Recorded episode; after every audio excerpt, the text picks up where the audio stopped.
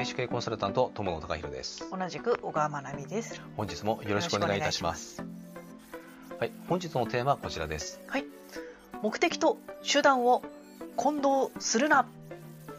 はいお、うん、これねう、ん。結構ねいらっしゃると思うんですよね、目的と手段。うん、うんうん。例えば、うんえっ、とあのねビジネスという点で見ると、うんうんえっ、とまあ利益を、えーいくら上げる？うん。というのは目的になりますよね。一つの目安として、うん。その利益を上げるための手段、いろんな方法あると思います、うんでもねこれがね、うん。えー、とそのいろんな方法うん。例えばね、えー、と広告を使ってみる、うん。で SNS を使ってみる。うん。で YouTube を使ってみる、うん。えーポッドキャストを使ってみる。うんブログを書いてみる。いろんな方法があります。でもねそのね方法の方がうん。目的になってしまう場合があるんです、あーあるね。うん、うん。あくまで、えー、と方法手段なんです。うんうん。なんかねえっ、と目的を達成するというところが後回しになってしまってうん。あのなんかねいつの間にかそこにこだわりが出始めるんですよ。うんうんうんうんじゃあ例えばね、うん。えっ、とブログ、うん。ブログを書くんだったらいいこと書かないといけない。とか、うん。うん、でもっと長く書かないといけない。うん。YouTube うんもっと凝った動画を作らないといけないとか、うんうんうん。うん、ポッドキャストでももうもっと喋りを上手くならないといけないとかね。うんうんうん。それってその目的達成するために、えー、とイコールになるんだったらいいんですけども、イコールなのかなっていう。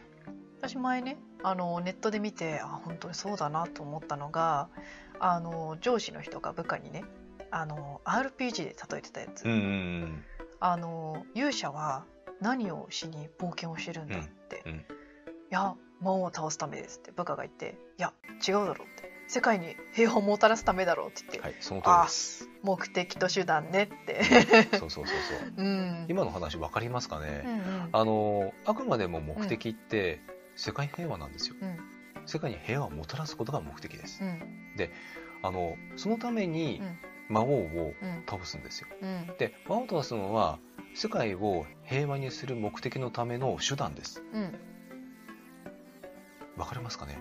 うん。これね、うん。えー、とここが結構混同しがちなんですよ、ううん。ん魔王倒したら魔王倒したで終わっちゃいますからね。そう。でその後どうなるんだ？うん。っていうね、うん。うん。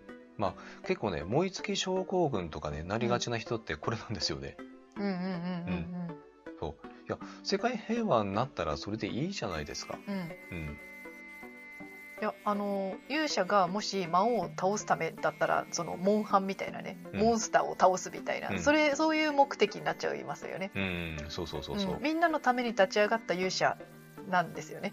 そう。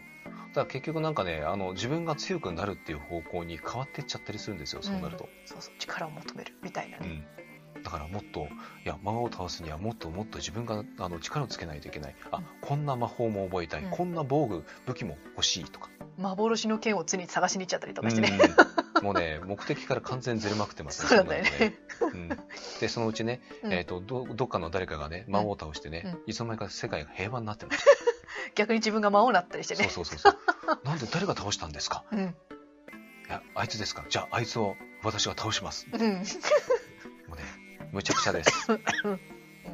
いや本当でもそうそうなってしまう可能性があるんですよ、うん。勇者だったのにね。そうなんだよねなってしまう可能性があるんです。あるね。ううん。んだからね目的と手段を混同するなって言ったのはここなんですね、うん。うん、あの目的意識をねちゃんと持ってうん。でこれね本当に結構ねずれやすいのでうんうん。で常に自分は目的に向かってうん。やってってるのかっていうのを、あの自問自答するっていうのがすごくね大切だったりします、そうだね。うん、うん。だから、あくまで手段は手段です。うん、目的がやっぱりね重要です、うん、何のためにやってたんだっけ？っていうところですね。そうです。ね目的大切にしてください。はい。はい。ということでね本日は以上でございます。はい。ありがとうございました。